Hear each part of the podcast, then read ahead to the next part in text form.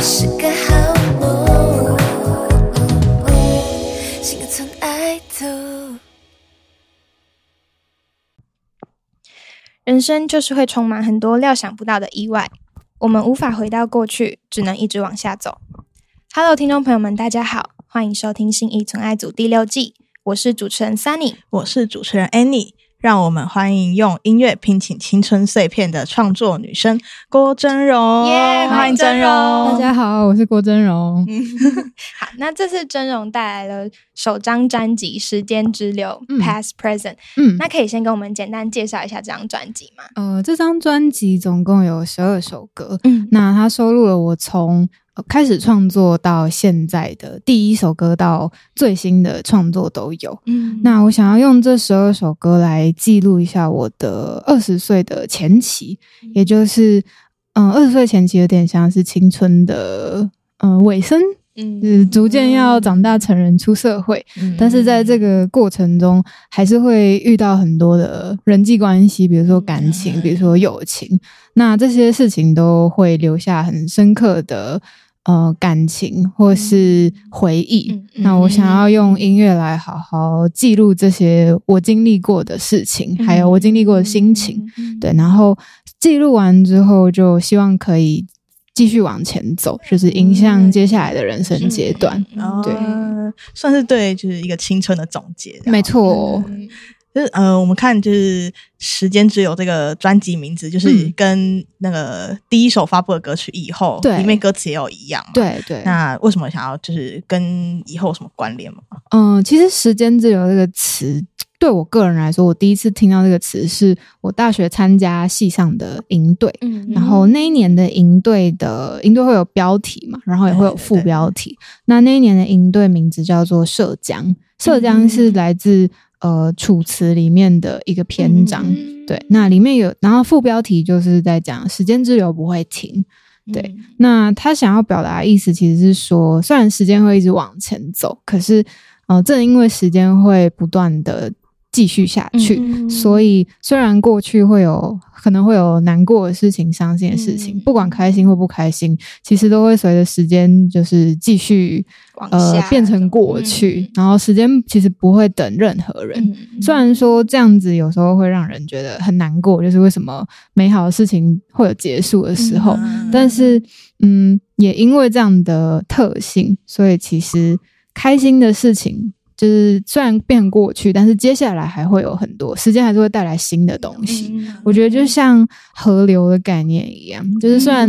对会一直往下流，所以虽然说过去可能美好的事情不会持续到永远，但是你也会在到新的东西，对，你在接下来还是会看到新的人、新的风景。然后我觉得这跟整个人生的历程可能也蛮像的。对，所以因为这张专辑就是想要用时间就是记录我过去到现在，所以我觉得用这样子关于河啊、关于时间的流动的词来形容会是最贴切的。对，然后有点过去也是礼物嘛，所以才英文才要取名叫 Past Present。对，就是两个含义，一个是过去跟现在，然后另外一个含义就是过去其实也是时间留给我们的礼物，不管开心或不开心的事情。对。就是因为我们自己听这张专辑啊，就是觉得这个专辑的编排吧，就有一种涓涓细流流向大海的这种感觉。好文雅的形容词哦。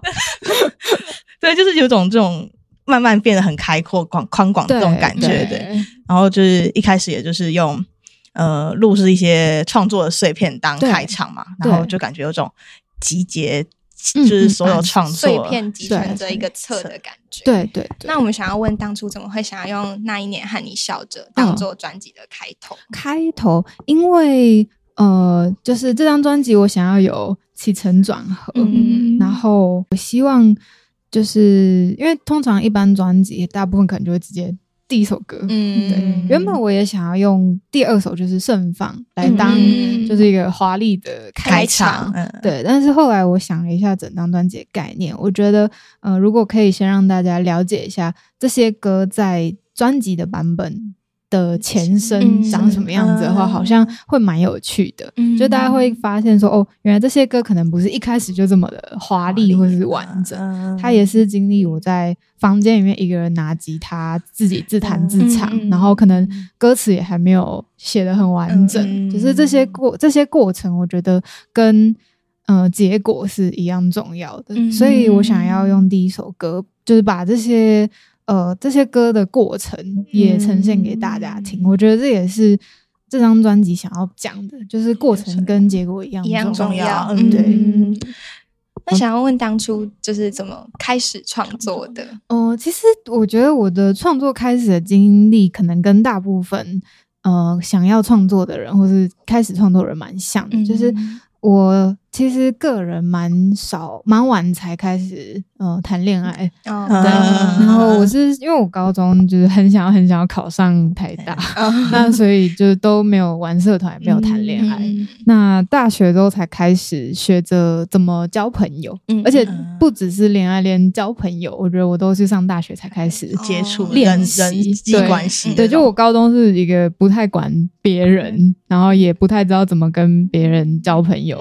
的人，比较在自己的世界。对对对，就是因为高中的有一个目标在那里确定，对，所以就是会牺牲到这些事情的时间。对，然后大学开始谈恋爱之后，我觉得因为比较晚，然后也比较第一次谈恋爱，也比较不知道怎么面对自己的情感、然后我觉得谈恋爱的时候也会发现说原来我还有这一面，然后原来我遇到就是这种情境的时候我会这样子反应，我会有这些情绪。对，所以在那一段恋爱结束之后，其实我也体会到第一次失恋原来会有我自己会有这种感觉。对，那但是当时很有趣的其实是因为我发现原来每个人的失恋的状况都不太一样，就是我那时候过了半年我还是觉得我是一团乱。对，但是我周遭有对，就是我周遭因为我也是从那时候才发现我自己可能是一个就是对于过去会比较放不下，然后会比较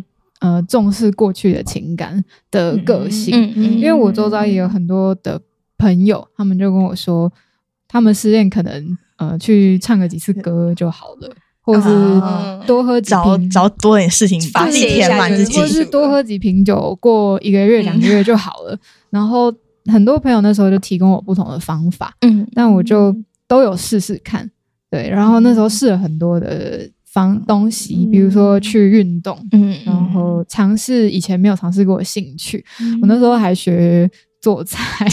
然后我觉得那真是一场灾难。我就发现我完全没有料理天赋，对，我就把厨房炸掉。对，然后试了很多大家说失恋可能会有帮助你赶快缓解心情的方式，但是最后我找到的方式是我觉得唱歌跟写歌会是对我来说最有效可以把我的情绪找到一个出口的方式。对，所以从第一首歌开始了我的创作之路这样子。对，一开始就写一些比较悲伤的。对。那就是你整个创作历程当中有没有曾经某一个人或某一句话你觉得对你影响很大？这个其实有蛮多，但我直觉第一个想到的是，你们知道安溥吗？知道，我超喜欢。对，我在2020年的时候有去台中的一场音乐季表演，对，然后那个时候安溥又在那场演出表演，对，然后算是小小的借用那个同样是表演者的是街角舞场吗？对、对，然后我们都有在那场演出，然后最后我们都在，因为都会在表演者后台，那他表演完之后我就鼓起勇气跟他说就是我很喜欢他的歌，那他也有很认真的送我一句话，他说做音乐不能太认真但要很专心。对，那我觉得这句话其实到今天都影响我蛮深的，因为我确实就是一个因为我的歌可能是我花了很多心力想要表达我自己，对，所以因为我付出了很多，所以可能就会有一些得失心，对，然后也会希望它可以获得很多人的回应，但其实这件事情不完全是我可以控制的，对，所以就是在这几年里面，其实也会有一些我觉得得失心让我很辛苦的地方，对。但这个时候，只要想到这句话，我就会记得哦，是他说要不能太认真，但要很专心，对。所以自己尽力，要还是该尽力的事情还是要尽力，但是尽力完之后的结果就可以轻松一点的看待这样。所以我觉得这是对我来说蛮有影响力的一句话，也是和自己和解的感觉，放过自己，没错。安溥真的讲了很多这种会人生哲理，之前那一场也有讲了，就是在表演的时候，安溥也讲了一段，我有点忘记内容。他对观众说的话，其实都蛮，就是我觉得都能让大家去思考自己的状况。对。哦，那一场。我都是记得那一段话影响我就是很多，对。但我现在有点忘记内容是什么。哦，就是因为真容就是可能大家我不知道大家知不知道，就是真容是中文系毕业，对。那中文系就是可能影响你的写词吗？还是词曲都有很有影响？那是有影响到。在创作部分有受到中文系的一些有，那一定有。因为虽然我自己从小就很喜欢阅读，就是看故事、文字类的东西，但我觉得进了中文系之后，因为中文系的课程就是它会训练大家去赏析文学作品，那也不一定是文学作品，那有时候可能是历史类的，就是我们会看各式各样的文本，对。那这些其实都是会带我们看说所谓的写得好，或是所谓的经典，它是为什么写得好，就是它是怎么把文字技巧跟它的情感融合的很好，然后可以让大家就是感觉到文字的美，但是又感觉到它的情感。我觉得技巧跟情感两件事情是相辅相成。那我觉得中文系的课程其实就是在带大家去认识这件事情，对。所以那时候我大学的时候，我们系开的课蛮多，但我很喜欢的是，我喜欢修诗词赏析的课，对。那当时有一个教授，他很会教宋词，然后我就把他开的课几乎都修过了。然后我很喜欢苏东坡的词，还有李清照，对。那这些宋词其实因为古文其实篇幅更短，而且规定更多，就比如说唐诗可能就是一句人7个字，可是你要在7个字里面把一个情境或是一个感觉表达出来，然后他可能还规定说你第一个字要3声平声对仗，对。那我觉得古人在这么多的条件限制下，还是可以写出一些让后人看了很感动的诗，那一定是有某种就是能力在，对，一定有某个品质跟水准在，对。所以我就很喜欢研究这些事。那我觉得我边赏析的时候，我也在边学，然后学了之后，就是因为现代的，不管是现代诗的创作，或是流行歌词的创作，其实都没有像古代的规定那么严格，对。所以其实你想要怎么写都可以，对。但我还是会希望说，我的歌词就算。有一天就算大家没有听到旋律，你只看文字，你还是可以感觉到它的美感，就是还有想要传达的情感是什么，对。就是真容是台大嘛，然后我们这边其实这位主持人Sunny也是台大的，我是日文系的，也是文学，好开心哦。现在的你是 B0 怎么了？是零，我头好晕。10吗？对，我是 B10 吗？对，我是10。哇，我们差了7届，我是 B03耶。哦，对啊，还好啦，没有7年还好啦。那就是你也只能这么说。不会，然后日文系，因为我大学时期比较认识的是历史系，然后因为日文系对我们来讲是蛮神秘的一个系，神秘就是我们有点，对，我们有点遇不到日文系的同学，然后也不知道平常他们出现在哪里，对，都不知道去哪里那种。对，因为文学院台大文学院没有各自的系馆，所以除了人类系跟土质系，就是中文日文系是没有自己的系馆，要跟大家一起共用，而且我们的系馆跟中文系也不同栋，我们在校史馆，哦，真的？对，我们在隔壁，哦，所以很少遇到。我难怪，因为我们是用文学院上课。嗯，对。然后想问，就是你在台大有没有比较印象深刻的校园回忆？比较印象深刻的校园，台大吗？台大的话，对我来说是2018年的时候，说你看在念国中对不对？头越来越晕。对，就是我刚开始表演唱歌的第二年，2018的时候，我去那时候的台大艺术季，他们的开幕式有找我去演出。那也是我第一次请 full band。对，那只是因为我现在回想，虽然说因为后来一定会有进步嘛，所以现在回头看那个演出会觉得我那时候怎么表演成这样子啊？对，但我觉得这也是表示后来我有进步。对，那一年的回忆很特别，是因为这是我第一次在自己的，因为那时候我还没毕业，大四，然后那是我第一次在自己的学校里面公开表演。然后因为那个跟就是可能台大的叉叉之夜的感觉规模不太一样，对，因为就是台大的叉叉之夜可能就是那个系自己在系内活动发表，对，只是台大艺术季是全校或者是其实校外的人也可以来，有很多乐团，对，它会有很多不同的艺术表演，就乐团，然后可能也会有舞蹈的表演，对，所以那一次对我来说是蛮难忘的回忆，对，就是因为第一次对着整个台大校园的同学表演，对，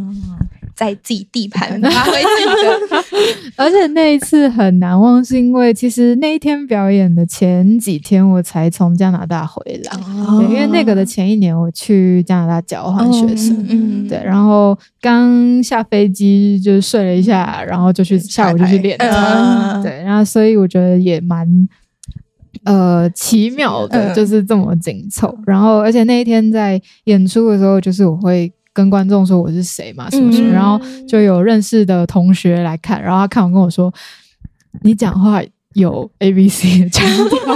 还没有转回来，他说你可能才对对，你可能就去一学年，然后回来还没调好，然后我就想说我其实没有什么感觉，但是大家听就说我讲话有 ABC 的腔调，对，反正就是一个我觉得很难忘的回忆这样子。对，校园会因为很多感觉跟校园毕业有关的科嘛，没错，就是像《盛放》这首歌，在2017的时候接生就是比较简单基础的这个第一个版本吉他版本，那到专辑的时候就是加入了一些大合唱，对，怎么会想要怎么变得超宏伟的事情变很严重，怎么会想要这样子安排？因为那个2017年的版本就只有木吉他跟唱歌，对，那个时候其实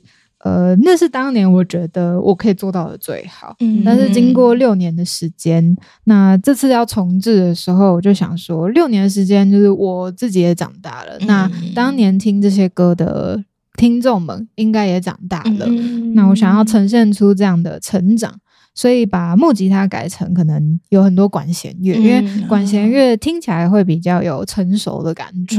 对，所以想要用这样子去呈现说就是其实6年来我们都有长大，但是大合唱的部分是因为当年这首歌其实就是要送给我的大学的学长姐，就是我写了这首歌来送他们毕业，然后其实盛放的副歌的歌词都是我的学长姐们有很多也会词曲创作，那盛放的副歌是把大家的创作就是排列起来，对，那他们当年听到这首歌也很感动，对，然后因为当年就是一个想要送他们的毕业礼物为基础去写这首歌，所以在这次我就觉得那我们就来一个听起来很像毕业生唱毕业歌，对，我们听起来是有种自己听的是那种毕业歌的感觉，对，就是会想要有这种大家一起在礼堂还是哪里一起合唱毕业歌的感觉。那也原本在制作过程中，我的共同制作人就是我的 partner， 他问我说要不要邀请，比如说某某合唱团，或是就是专业的声乐的合唱团，但我就跟他说，我比较想要邀请我的朋友，还有我的歌迷、嗯、对，因为虽然说合唱团一定会非常的专业好听、嗯、但是我会比较想要的是毕业歌，就是可能有男生有女生，然后大家也不会特别分说什么女高音男高音、嗯、对，就只是大家一起很开心的唱同一首歌、嗯、可是那个时候反而更有一种全部人是一起的感觉、嗯、比较真实的感觉。 对， 对，所以大合唱的时候我就找了我的朋友们、嗯、然后也有找10位我的歌迷、嗯、然后大家一起进录音室录、哦、就是大合唱这样子、哦、对。那盛放的歌词也有就是蛮多关于青春的描写、嗯嗯嗯、就是感觉青春是毫无畏惧，但同时又是痛苦和快乐并存这样子的感觉。那另外一句歌词提到青春是肆无忌惮的心碎，对。那想请问真容自己的青春有没有曾经经历过哪一段感情，可能不一定是爱情，可能友情或亲情、嗯、就是让自己觉得成长很多。如果您是一位经常演奏乐器且需要长时间看谱的音乐人，你可能会遇到一些问题，像是纸本乐谱厚重难整理，翻阅又很麻烦，或者是使用平板看久了眼睛会容易疲劳。这些问题 Pagebox Lumi 都能一次帮你解决。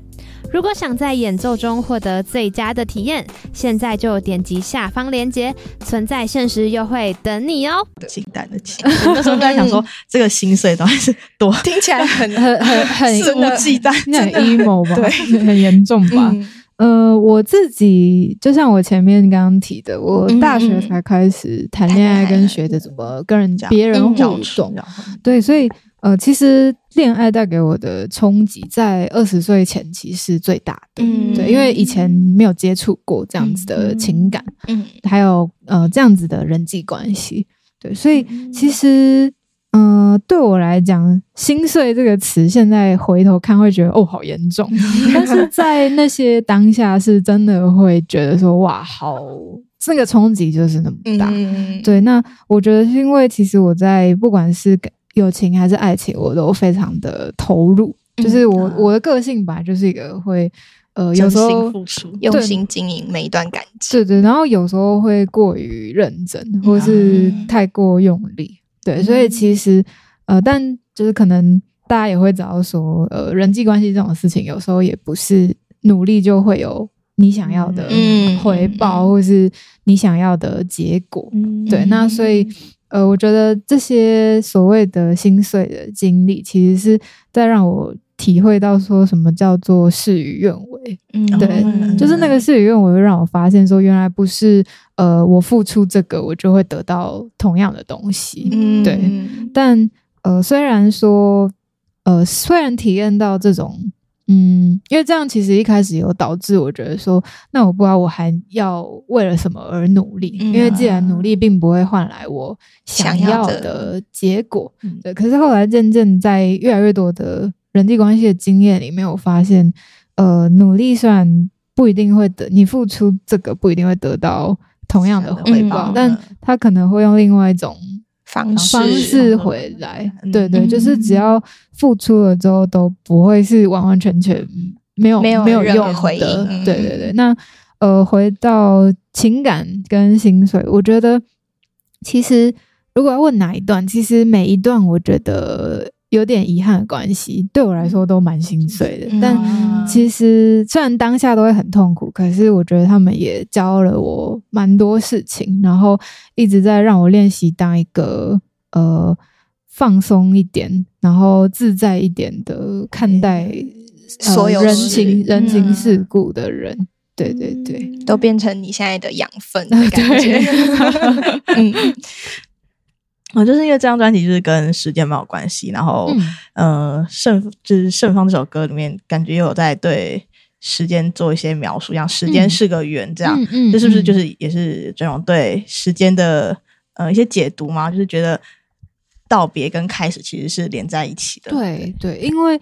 时间是个圆这个概念其实也是我学长姐他们的歌词里面提到、嗯、那当年我觉得这句话也启发我蛮多、嗯、就是因为一个阶段结束可能会是对会开启另外一个阶段、嗯、那所以其实虽然说大家会觉得时间是线性，因为它可能时间不会倒流、嗯、对，但我觉时间虽然是线性的，可是你在上一个阶段你可能还没有练习的很好的事情、嗯、或是你还没有处理好的议题、嗯、你可能在下个阶段又会在不同的人身上就是遇到，对，他们还是会这个议题还是会回到你的面前去让你一次又一次的练习就是怎么样面对、嗯、对，所以我觉得这个就是时间是个圆对我来说的意义。嗯，对。然后最近真容有在 IG 开提问框，就是有对对也有粉丝提问说，就是如果时间可以重来，就是的话，真容会不会选择？哦、你有看到吗？有，我们都有看。好细哦，谢谢。就是，然后真容就有提到，就是、如果时间可以重来，就是那些事情还是会必然发生，所以还是会选择让他们。就是还是会选择从那些事里面学习到一些值得学习的课题。对，因为那个观众的提问我觉得蛮有趣的，他是问我说如果时间可以重来的话，会不会想要避开那些让自己伤心的事情、对，那其实当然会想，因为没有人会想要就是受伤或者是莫名其妙就遇到难过的事情、对，因为我们都没有那么自虐对，但是我曾经写歌的时候也这样希望，就是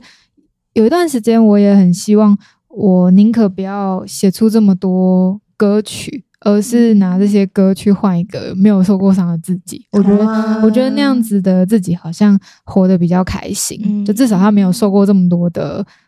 创伤或是打击或是挫折、对，可是因为现实就是我们是不可能回到过去重来的、对，所以走到现在我会觉得说，虽然我没有办法控制我要遇到什么事情，但是至少可以把它们记录下来、对，然后就是要带着过去经历过的事情然后继续往下走、对，就不管是稍纵即逝还是一些微不足道、都是很珍贵的。没错，那就是后来就写了《四季皆如此》这首歌、就是它是这次专辑里面的新歌、就是以前没有发表过的。那我们自己在听的时候发现歌词标点符号蛮特别的设计啊，春天就是用一些用逗号来的，对对，然后夏天冲动是破折号，秋天沉默是删节号，冬天开口是冒号。我们现在好像进入什么国文课，我就觉得很酷就是会用标点符号，就是来在流行歌里面来就是认真看歌词的可能想要传达一些因为这个的话，其实最早启发我这件事的人是那个清风，清风的超级粉丝、真的吗？对，因为他是我高中的时候非常，高中大学也是影响我蛮深的词曲音乐人。那当初我其实开始听他们的歌是从《秋故事》那张专辑，那他们的专辑那时候有四季嘛，对，其实春夏秋冬的，就是春什么什么夏什么什么也是有不同的标准。好，对，那这个跟那个概念有一点类似，对，但是我这边更想要用标点符号呈现的，其实应该说当年他让我知道说，哦，原来歌词也可以这样子写，那也可以用像写散文或是诗的方式来写歌词。对，那这次在写《四季皆如此》的时候，我就想要呈现出真的很像一个人在对另外一个人讲话，然后讲话可能语气会有抑扬顿挫，或者会有起伏。那我觉得标点符号的，比如说逗号或顿号，其实就可以呈现出语气上的细微的不一样。对，那其实一连串下来就会有一个比较立体的画面，对，或是那个人的情绪是怎么起伏的，我觉得会比单纯的空格还要再更准确一点，对，所以才会这样子设计。那其实《四季皆如此》的副歌还是也有一些，比如说上引号下引号挂号，对，那我觉得这些都是想要塑造出两个人在对话的情景。对，我那时候就是看，然后就觉得，诶，跟苏打绿的专辑好像有点异曲同工之妙，好像有什么关系吗？然后我自己在看，想说，这个看歌词的时候，我就觉得胖在讲一个感情状态，对，就是可能春夏他是可能一个人一段感情的暧昧期，然后秋冬都会想要到试探啊，然后到对话，就是确定的一些关系这样。对，自己的解读是这样。对，我觉得就是这样。对，因为其实虽然说我在写歌词的时候是设计说，大家应该都可以稍微 get 到这个就是故事的情境啊，里面的人的情感。那其实第二层是我自己比较算内梗嘛，就是这个的主角的心情其实是取自我自己喜欢的动画，就是它叫《辉夜姬想让人告白》。对，那因为男女主角也是一个，那他们是一对，就是都很喜欢对方，但是不想跟对方先承认的比较爱面子的优秀的人。对，那所以我自己在写歌词的时候，我也想说，好像我自己也是这样子，就是可能会自尊心，然后不好意思，或是怕被拒绝，所以可能都要拖很久，犹豫很久，所以我就拖过了春夏秋冬。一年过去了，什么事都没有发生，对，还在犹豫谁要开口。对。那其实虽然说表面上是这样，但内心一定还是有很多的心情想要传达给对方，所以在歌曲的中段就开始有比较关于自己的真心话，就副歌就是他说微不足道的梦，小题大做的痛，然后如果能够请你全部告诉我，就其实内心是这样想，但是面对对方的时候还是会不好意思，或是不管怎么样说不出口。对，所以我想要呈现就是这个面对对方的时候跟自己内心的反差。对，那专辑还有收录另外一首歌曲以后，那是在当初在街声上面发布的第一首作品。那经过这么多年，就是也有重新录制一个新的版本。对，那想问真容现在再回去听旧的版本，有没有什么感触呢？心境上的一些变化啊，现在到那个时候的以后了啊。对，当年的话，现在回去听会不太敢听完，因为会觉得有点害羞，就是因为当年的演唱歌什么的，就是也没有去训练过，或是学过，或是就一切都是从零开始。那所以其实有很多现在听起来觉得很青涩，或是很不成熟的表现的方式这样子。但是我觉得正是因为当年毫无技巧，全是感情，对，所以才可能就是打动蛮多的人，因为大家会听得出来说，虽然我可能唱歌技巧没有很纯熟，但是我的心意，我想要讲的事情是非常清楚的。对。但这几年这6年也是在练习说，怎么让我的技巧可以更精准、成熟的去呈现我的感情。对，那当然中间也有2-3年是那种我可能太专注在我想要训练自己的技巧，那所以就变成忘记了要投入感情这件事。但总之在这6年里面也是花了蛮多时间去找平衡的。对。这首歌是我在听的时候是好像一开始就是困在一个很悲伤的一个氛围里面，对，感情很悲伤，刚分手，然后就是要慢慢抽离那一个人，然后就慢慢到看淡这件事情，有点从故事中心慢慢变成故事的第三者。对，它是一个的感觉。天哪，你们好让人感动哦！因为就是很认真听那个歌词的起承转合，对，因为它确实是我在写的时候是想要。因为就像我前面分享，我是那时候写这首歌是想要帮自己找一个情绪的出口，所以我就希望说我一开始就是先把自己的现在的状态写出来，可是边写就是歌曲一边进往下走的时候，会希望自己给自己一些升华嘛，或是说可以帮就是把情绪往外丢，然后放到一个我自己以外的地方，这样它就不会一直留在我心里面。对，所以它是一个整理到释放，然后再继续可以继续往下走的过程。对。好，因为这首歌就是真容也获得蛮多关注的嘛，就是想知道就是有收到什么比较听众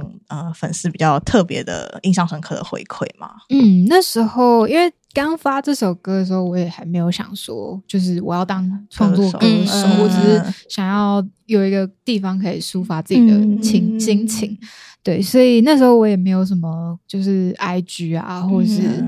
粉丝专页，对，但那首歌发到 Street Voice 上之后，其实就过几天我的个人的脸书就突然开始收到一些陌生人的讯息，对，然后他们就是找到我，然后传讯息说这首歌很像在讲他们的心情，对，那那个时候我真的觉得蛮特别的，因为我没有料想到会这样子，因为我本来只是想说我要让我自己跟我周边的人听懂就好，但是连不认识我的人都听得懂，然后有共鸣，然后甚至还留言来跟我说，我就觉得这是一个很特别的回忆，对，然后还有一个我觉得蛮特别的回忆是有一个歌迷跟我说这首歌让他想到他过世的爷爷，对，因为他跟他爷爷也是感情非常的紧密，对，所以这首歌会让他想到说就是他是在跟他的爷爷好好的道别，对，然后他还是要自己继续去过他接下来的人生，对，所以因为我自己的创作的情感出发是因为感情嘛，但是也可以让因为亲情而有所触动的人也有连接，我觉得这是我自己也没有想过，然后我觉得蛮特别的一个回馈这样子，对，也变成一个创作动力的感觉对对对好，就是还有一首跟就是以后有点相关，就是别说，我是看到别说，然后但播出的时候应该已经过蛮久，但这首歌也发 MV 咯，OK 好，那就是我们在看歌词的时候，就是有一段是说，就是先离开的人没有资格喊哦，对，超 emo 我看这段就是我觉得，但其实我觉得我自己的看法是，我觉得可能离开的那个人可能也会痛啊，就是因为他可能真的是觉得不适合。你是不是前几天有来我 IG 留言？因为我发 MV 的时候就因为前几天我发 MV 的那个预告在 IG 上，然后就有一个观众留言说先离开的我也很痛啊然后那时候看到我就想说太 emo 了我这样怎么回就是我很害怕，我很怕我就是讲错话，不小心戳到了，对对对对对，我那个不是我，但是我的感觉其实有点有一点像，就是我觉得可能真的不适合才会选择要离开，但是离开的那个当下其实他要承认自己其实跟那个人其实也是不适合的，对，因为这首歌当年也是因为我是我的第一段感情我是被分手的那一个，对，那所以其实当时我只体会到在那个立场上的情感，对，然后因为光是被分手这件事我就让我非常非常非常非常难过，所以我很难再以对方的立场去想，对，那当年因为我觉得当年我就是一个情绪过于澎湃的人所以就是要先释放自己的情绪都蛮累的，对，所以我觉得这也是我后来觉得自己有成长的地方，就是当年站在这个角度上看事情是这样，但是现在就像你刚刚说我现在回头看我也会觉得说说不定就是先离开那个人他也有经历了蛮多的纠结，只是当年因为我的歌就是记录了那个时候的心情，对，所以那个时候我就是觉得自己是一个被留下来的人，那个时候在这个角度上会看到的会产生的感觉就是这样，对对对对，但后来的确就是我也觉得说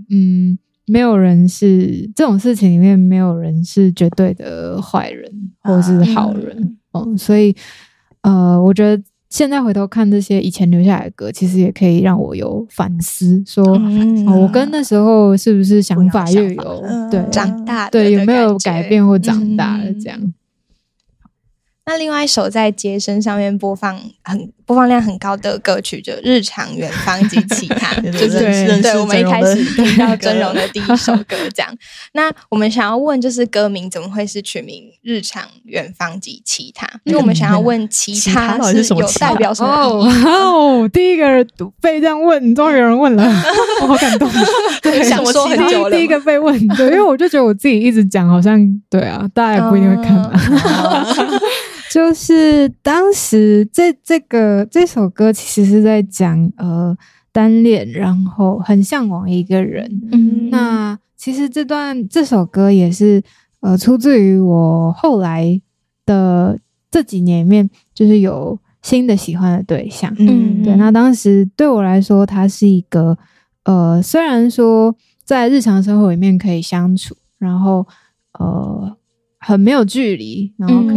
可以很开心的相处的人，但是另一方面，因为对当时我来说，我认为他是一个很有才华跟目标的人，所以有时候看着他在舞台上就是展现自己的才华的时候，又会觉得这个人离我很遥远。对，所以对我来说，他是一个很矛盾的感觉，对，有一些矛盾，但是又同时可以存在。嗯，对，所以就是他好像。我们相处的时候没有什么距离，就很像好朋友。在那个时候，对，但是一方面又觉得他很耀眼，所以对我来说，就是日常跟远方就是这样子的含义。因为他对我来说是一个既是朋友，又是一个可以让我想要成为更好的人的对象。对，他是一个就是在对我来说有点遥远。在能力或是才华上面，对，所以我希望可以，把这样的他，就是这个人的存在这样子写下来，因为我想要抓到他对我来说的定义跟定位，对，所以就是他既是我的日常，也是我的远方。那及其他的话，其实我在这首歌里面完全没有提到，对。那我觉得把这个崇拜跟平易近人。的很近又很远的事情写出来之后，那个及其他是什么呢？其实我觉得就是每个人会有不同的答案。对，开放给歌迷自己见解。你的及其他是什么？我自己的及其他是我希望那一个人，就是可能那一个人是可以在生活中是可以接住我的那种那个角色这样。对，我是觉得它比较像是一个精神象征，就是一个存在，就是你看着它在那边，你就可以好好的过自己的生活的感觉。对，然后我觉得这个及其他，其实我没有特别去定义它，说它一定要是什么。但我觉得这首歌就是不管是它的标题或是它的内容，我想要呈现出来的是重要。对，就是你有一个对你来说很重要的人吗？或是一件事嘛，就是你有向往，你有对一个人很憧憬，然后他让你会想要努力往前走嘛。对，我想要透过这首歌记录的，就是当时自己这样的心情。对。好，那到专辑的最后，就是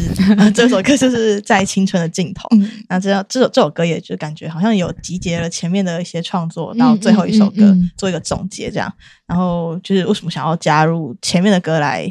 把它移到就是最后一首歌再重新的呈现？因为像刚刚前面有提到，就是盛放的。这首歌的副歌是我的学长姐们的歌词排列组合。那因为《盛放》也是这张专辑第一首有唱歌的歌，对。那这张专辑的最后一首有唱歌的歌就是在青春的尽头。那所以它是一个首尾，对我来说它是一个首尾呼应。那在最后，可是因为《盛放》的歌词其实是别人的歌集结起来的，所以在最后在青春的尽头的时候，我做了这样的我用了这样的手法，对方式。然后我把我过去写的歌全部都重新排列组合，其实这是一个前后呼应，也是一个对比。就是一开始我还是在排列组合别人的歌，但是到了整张专辑走完的时候，我已经可以排列我自己的歌了。就是这一路走来，我已经累积了这么多东西，可以让我在最后。组合成我自己的，属于自己的东西，对，属于我自己的排列组合这样子。所以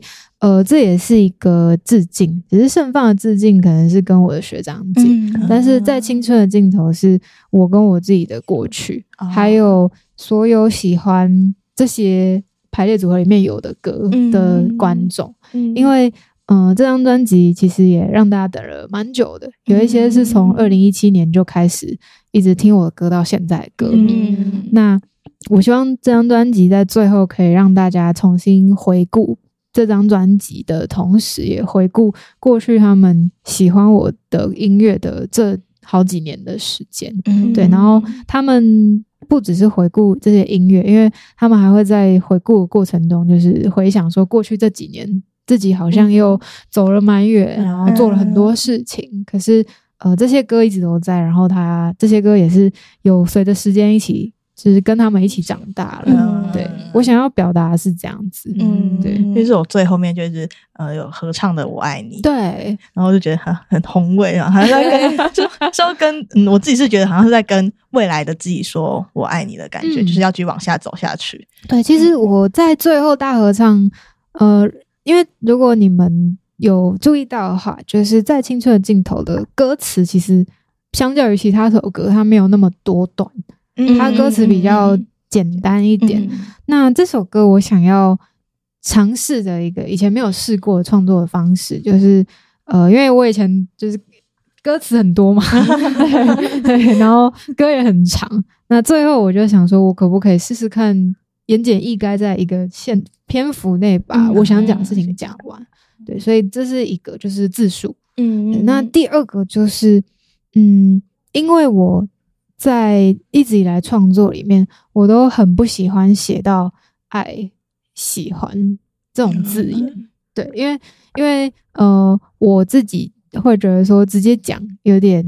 那个以前会这样子那这次我也想要尝试看看说我有没有办法直接不用那么修饰，或者不用想太多，不用那么迂回的把我的心意在最后直接用我爱你这三个字讲出来，那后来会觉得说其实这两种方式都就没有什么是绝对对或不对，只是面对人不同，然后你的心情不同，所以你会想选择不同的表达方法，但他们都是表达自己心意的方法，所以这个也算是我尝试以前写歌没有写过的事，然后这对我来说也是一种成长，因为我以前会觉得说在歌词里面讲喜欢啊爱啊这些有点俗对，但这次我觉得因为在青春的尽头歌词就是有一段是讲说是细腻或逃避，就是我以前的那些曲折，然后刻意不提的喜欢跟爱，有些人会说我细腻，但是后来我也有思考说这会不会其实只是我没有勇气直接讲喜欢，所以我要用很多种方式去表达就是避开直接讲喜欢，但我现在会希望就是我有那个能力去用很多种方式传达喜欢，但是如果有以后真的要我很坦然的直接说喜欢，那我也希望自己是一个可以很坦率直接讲的人，就是我希望自己有很多种表达的方式跟勇气，对对对，对那就是其实现在节目也到了就是一个尾声，就是真蓉可以再跟我们的信义纯爱组的听众再宣传一次新专辑《时间之流》，可以到哪里收听啊？好，